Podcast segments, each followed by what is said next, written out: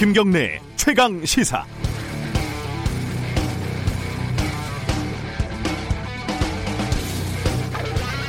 최근에 미국의 인종차별 반대 시위와 진압 양상을 보면서요, 우리나라 국민들만큼 여러 가지 생각이 드는 나라는 없을 거다, 이런 생각이 들었습니다.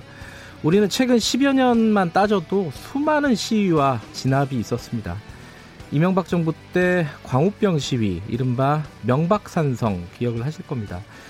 저는 그때 당시에도 기자 생활을 하고 있었는데 그 진압 경찰한테 짓밟힌 학교 후배 를 뉴스에서 우연히 보고 나서는 취재가 아니라 주말에 시위를 시위에 참여할 수밖에 없었습니다. 박근혜 정부 때 백남기 농민 사망 사건 일종의 조준 사격에 가까운 물대포 진압은 국민들의 강력한 반발만 나왔던 적이 있었죠. 그리고 이 같은 일련의 사건들은 전국적으로 어, 탄핵 촛불로 이어졌다 이렇게 볼 수 있습니다. 기껏해야 5년, 두 개를 이어 붙여봐야 10년, 범불 10년 정권은 결코 국민들을 이길 수 없었다는 걸 우리는 경험을 했습니다. 물론 미국 트럼프 대통령은 스케일이 다릅니다. 시위대를 쓰레기라고 지칭을 하고 군대를 동원하고 강경 진압을 요구하고 뻔뻔하고 어이없는 언론 플레이를 계속하고 있습니다. 이런 모습을 보면서 미국 참 별거 없구나 조금 우쭐을 하는 기분도 들었습니다. 하지만 시간이 지나가면서 우리가 어디서 많이 봤던 모습들이 나타나고 있습니다. 시위대 앞에서 무릎을 꿇고 지지를 표시하는 경찰들, 경찰 앞에서 흑인 어린이를 보호하는 또래 백인 어린이, 약탈과 방화의 흔적을 차분하게 정리하고 있는 자원봉사자들. 미국이 이번에 뿌리 깊은 인종 갈등과 차별을 완전히 해소할 수는 없겠죠. 하지만 트럼프 대통령도 결코 결국은 당연하게도 국민들을 이길 수는 없을 겁니다. 6월 4일 목요일 김경래의 최강 시사 시작합니다.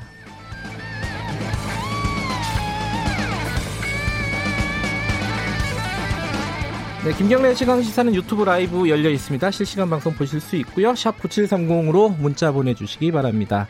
짧은 문자는 50원, 긴 문자는 100원이고요. 스마트폰 콩 이용하시면 무료로 참여하실 수 있습니다. 일부에서는요. 지금 재난지원금 추가 지급하자 그 이재명 경기지사가 밝혔죠. 민주당 김두관 의원도 동의한다는 얘기를 했습니다. 김두관 의원 연결해 보고요. 2부의 최고의 정치에서는 홍익표 민주당 의원, 통합당 윤영석 의원과 함께 금태섭 전 의원 징계, 국회원 구성 각종 현안들 두루 살펴보겠습니다.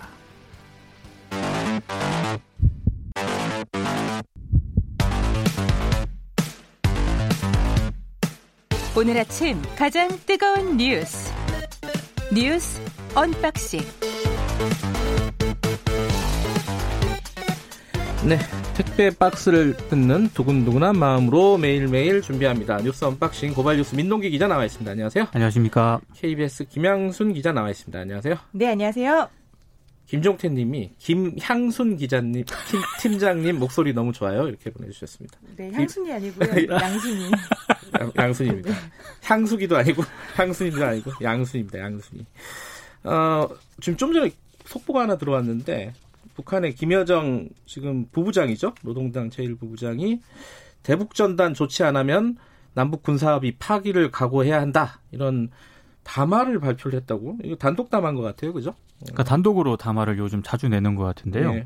뭐 북한 내부의 상황이라든가 이런 거를 뭐 단정적으로 얘기할 수는 없지만 네. 상당히 강경한 그런 내용을 담고 있습니다. 네, 최근에 탈북민들이 이제 삐라를 수십 장을 뿌렸거든요. 대북 전단지죠. 아 그래요? 네, 아직도 하는군요. 네, 아직도 하고 네. 있습니다. 그래서 여기에 대해서 이제 김여정 제1노동당 부부장이 굉장히 원색적인 표현을 썼더라고요. 음. 글자도 못 알아보는 뭐 사람들이라고 하면서 네 그러면서 여기에 대해서 이제 정부가 조치를 해라라고 네. 이 얘기 사실 계속 해왔던 얘기긴 하거든요. 네. 근데 이게 이 사안을 그냥 이게 사실 민간에서 벌어진 일이잖아요. 그렇죠. 정부가 주도한 일도 아니고. 근데 이 사안을 북한에서는 꽤 심각하게 보고 있다 이런 느낌이 있네요. 뭐 추가적인 소식이 들어오면 뉴스에서 저희들이 자세히 전달해 드리겠습니다. 오늘 첫 번째 소식은요. 이재용 부회장이 검찰에 수사 심의위를 신청했다.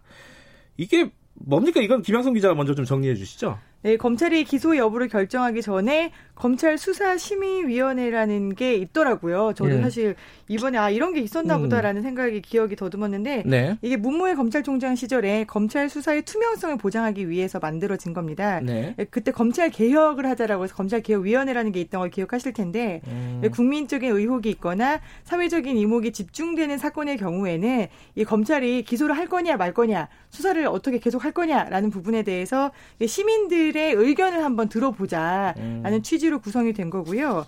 이 수사심의위원회는 뭐 변호사, 교수, 법조 경력의 기자, 시민단체 활동가, 이른바 이 각계각층의 시민 한 250명 정도로 구성이 돼 있어요. 네. 근데 이 250명이 전부 다 들어가서 뭐 이 사건에 대해서 심의를 하느냐, 그건 아니고 이 중에서 무작위로 15명을 뽑습니다. 음흠. 15명을 뽑아서 이 수사심의위원회가 이제 이재용 부회장 관련해서 수사를 계속할지 여부 그리고 검찰이 기소를 할지 여부에 대해서 검토를 하는 일종의 검찰 수사를 어떻게 할지 결정해주는 배심원 재판이다라고 생각하시면 될 것 같아요. 근데 여기서 만약에 기소해라 혹은 뭐 기소하지 마라 이러면은 검찰이 그대로 해야 되는 거예요? 그러니까 되는 거예요? 그대로 따를 필요는 없는데요. 그래요? 검사 중에 어. 주인 검사 있잖아요. 예. 주인 검사가 존중은 좀 해야 되는 것 같습니다. 존중? 예. 음. 이게 왜냐하면 어, 2018년 4월부터 올해 2월까지 수사 심의위를 거친 8건의 사건 대부분을 수사심의 의결대로 처리를 한 것으로 지금 나와 있거든요. 아, 그 심의위에서 결정한 대로, 그렇습니다. 권고한 대로. 그러니까 주인 검사 입장에서는 만약에 예. 어, 수사심의위에서 어떤 결정이 나지 않습니까? 이거를 막무가내로 거부하기가 상당히 음. 곤란한 그런 상황입니다. 거부하려면 뭐 아주 구체적인 그렇죠. 어, 네, 운영 있어야겠죠. 규정에 예. 어, 검찰총장과 주임 검사는 심의위 결정을 존중해야 한다라고 음, 되어 있습니다. 존중해야 예. 된다. 자 이제 중요한 거는 어 약간 이제 낯선 제도인데 이제 자주 하는 건 아니기 때문에 이재용 부회장 측이 왜 했을까? 어, 이건 뭐 민동기 기자가 좀 그러니까 단순하게 네. 생각하면 아 불리하다 이런 판단을 한 게 아닌가. 지금 현재 상황이 불리하다. 그러니까 검찰이 네. 기소할 것 같다 이런 기류를 음. 좀 읽은 것 같고요. 네. 또 하나는 좀 동정 여론에 좀 호소를 하려고 하는 것 같다. 네. 왜냐하면 지금 준법감시위원회 권고에 따라서 삼성이 착착착 그렇게 일을 진행을 하고 있지 않습니까? 네, 사과도 했고요. 사과도 하고 뭐 이렇고 그리고 뭐 지금 고공 철탑 고공농성본인 김용희 씨하고도 뭐 사과와 보상에 합의를 했고 네. 그리고 경제가 굉장히 안 좋은데 삼성의 역할론 이런 거를 좀 강조를 하고 있잖아요. 또 네. 그러니까 좀 불리하지 않다 이렇게 판단을 한 것 같고요. 네. 그리고 한겨레가 오늘 좀 보도를 했던데 그 수사심의 소집 신청서를 제출한 게 삼성 쪽이 지난 2일이래요. 어. 근데 어제 예. 검찰총장하고 서울중앙지검장의 주례 보고 일이었다고 합니다. 어제가 3일이잖아요. 그렇습니다. 예. 그러니까 어제에서 어제 그 만난 자리에서 이재용 부회장의 구속영장 청구와 기소 여부가 결정이 될 가능성이 매우 큰 상황이었는데 네. 수사심의 소집 신청을 하지 않았습니까? 그러니까 이거를 좀 노린 거 아니냐 이렇게 분석이 나오고 있습니다. 예상치 못한 카드였다라는 얘기를 음. 검찰 쪽에서도 하고 있는데 네. 이제 뭐 여론이 좀 괜찮지 않냐라고 판단을 한 거는 국민에 대한 여론인 것 같고요. 네. 실질적으로 봤을 때 최근에 이재용 부회장이 검찰 조사를 두 차례 받았잖아요. 네. 장시간 받았어요. 26일, 29일 어, 서울중앙지검에 출석 했는데 여기에서 이제 각종 불법 정황에 대해서 이거는 미전실 즉 미래 전략실하고 임직원이 알아서 한 일이다라고 답변을 한 걸로 전해지고 음. 있거든요. 네. 그런데 두 차례 가서 저, 조사를 받아 보니까 검찰 측에서 쥐고 있는 증거들이 만만치 않더라. 그래서 내가 뭔가 여기서 마지막 카드를 꺼내야겠다라는 판단을 한 걸로 보고 있습니다. 그 언론들은 어떻게 보도했어요? 그러니까 뭐 경향이나 한겨레 같은 경우에는 굉장히 담담한 게 이제 팩트 위주로 앞으로 네. 전망 이런 걸 보도를 했는데 어, 조선일보 같은 경우에는 삼성이 정면 승부를 택했다. 정면 승부. 네. 음. 법조계 쪽에서는 이재용 부회장 입장에서도 크게 잃을 게 없는 카드로 보인다. 음. 법조계에서는 검찰이 한 방 먹었다는 말들이 흘러나왔다. 이렇게 보도를 했고요. 중앙일보는 뭐 시간 끌기라는 지적과 승부수라는 평가가 동시에 나오고 있다. 이렇게 음. 보도를 했고 동아일보는 재계 쪽 입장의 그 입장을 반영한 기사를 좀 실었는데 네. 요즘 동아일보 기사를 보면은요 이런 표현이 많이 나옵니다. 해도 해도 너무한다. 오늘도 이 표현을 아, 썼더라고요. 네. 그러니까 해도 해도. 외부의 판단을 받고 싶다는 뜻을 삼성 쪽에서 밝힌 건 그만큼 해도 해도 너무한다는 분위기가 지배적이었기 때문이다라는 음. 해석이 나온다. 이렇게 누가요? 보... 검찰이요? 그러니까 삼성이라든가 재계 입장에서는 재계 네, 입장에서 재계 수사를 몇 년 동안 받고 있는데 네. 해도 해도 너무한다. 음. 뭐 이런 반응을 좀 보이고 있습니다. 검찰 입장에서도 그렇게 얘기할 수 있을 것 같은데. 아니 뭐 해도 해도 너무한다. 이좀 빨리 좀 끝내자 수사를. 또 시간이 끌어지게 됐는데 뭐 어쨌든 심의가 열릴지 여부도 판단을 해봐야 되는 거죠. 그렇습니다. 그냥 신청한다고 다 열리는 건 아닐 거 아니에요, 당연히. 이게 사건 담당 검찰청에 부의심의위원회가 있거든요. 아, 여기에서 그, 거기서 또 결정을 해요. 결정을 합니다. 복잡하네. 예. 부의를 할지 결정을 하고 그다음에 부의를 하기로 결정을 하면 다시 심의위원회를 구성을 하고 네. 거기서 심의를 하게 되는 거죠. 알겠습니다. 이건 좀 시간이 걸리는 상황이네요. 어차피 좀그 기소를 하더라도 그렇죠. 예, 시간은 좀 지연이 될 것 같고 정치 얘기 좀 해볼까요? 김종인 미래통합당 비상대책위원장이 아뭐뭐 뭐, 말 한마디만 하면 요새 다 기사인데 어, 이해찬 대표 더불어민주당 대표를 만났습니다. 만나가지고 여러 가지 얘기도 하고 그리고 또 무슨 강연회? 이게 초선 의원들 공부 모임에서 가, 가, 공부도 하는 모양이군요. 어쨌든 강연회에서 뭐 얘기를 했는데 어, 또 재밌는 얘기들이 많이 나왔어요. 그 얘기부터 잠깐 소개를 해주시죠, 민동기 기자가. 그러니까 기자들이 좋아할 만한 표현을 좀 많이 쓰더라고요. 예. 어, 법 앞에 평등 같은 형식적 자유는 이제 의미가 없다. 네. 보수가 지향하는 가치 가운데 최종적으로 물질적 자유를 어떻게 극대화시키느냐가 정치의 기본적인 목표다. 이렇게 얘기를 했고요. 그리고 강연 뒤에는 기자들과 만나가지고요. 예. 배고픈 사람이 빵집을 지나다가 김이 모락모락 나는 빵을 보고 먹고 싶은데 돈이 없으면 먹을 수가 없다. 그러면 그 사람에게 무슨 자유가 있겠냐? 그런 가능성을 높여줘야 물질적 자유라는 게 늘어난다. 이렇게 강조를 했습니다. 그러니까 훅 들으면 아 이게 제가 기자 입장에서라도 이게 받아쓸 수밖에 없는 네. 그런 어, 표현들을 많이 그렇죠. 사용을 하고 있습니다. 감각이 아직 안 떨어졌어요. 네, 감각이 대단하십니다. 아, 네. 네. 기자가 빵을 먹고 싶게 만드는 그런 네, 수사를 구수, 구사를 하시는데 이게 이런 말도 했어요. 김종인 위원장이 나는 보수라는 말 자체를 좋아하지 않는다. 우리 당의 정체성은 그동안 사실 우리가 보수당, 보수 언론, 우리는 보수를 지향한다. 가치가 보수다라는 얘기를 많이 했잖아요. 네. 근데 이제 미래통합당의 정체성은 보수라는 표현을 쓰지 않겠다. 라고 해서 아예 강령 자체를 바꾸겠다라고 했어요. 그래서 음. 이제 사실 이게 뭐 김종인 위원장이 예전에도 어 뭐 합당하고 정강 정책 할 때 보수라는 단어를 빼자라고 2012년에도 추진을 했었다고 합니다. 음. 근데 2012년에는 이제 당내 반발에 맡겨서 처리를 했었는데 이번에는 보수라는 단어를 확실히 빼겠다라는 의지를 표명을 하고 있고요. 앞으로는 당의 논평, 뭐 소식지, 각종 문서 등에서 보수라는 말도 안 쓸 거고 또 이제 자유 우파 우파라는 말에 좀 반감을 그동안 계속 아, 말씀하셨었거든요. 보수도 싫고 우파도 싫고. 어. 그러면은 당내 반발이 당연히 있지요 지금 이런 움직임에 대해서. 아, 근데 생각보다 그게 공개적으로 표출은 안 되는 것 같아요. 특히 아하. 이제 어, 워낙에 극우 보수 이미지가 미래통합당이 강하다 보니까 네. 특히 초재선 의원들은 김종인 위원장 발언에 예. 은근히 좀 많이 지지를 하는 것 같고요. 네. 다만 중진 의원들은 좀 거부바, 거부감을 표출을 하는 것 같긴 한데 네. 신문들이라든가 언론에 보도되는 그 기사들을 보니까 장재원 의원 정도만 이렇게 불만을 표출하는 것으로 지금 나와 있습니다. 그러니까 어허. 유사민주당 심지어 유사 정의당을 만드는 게 우리의 지향점이 돼서는 안 된다. 음. 이렇게 반발을 하고 있다. 이렇게 보도가 되고 있습니다.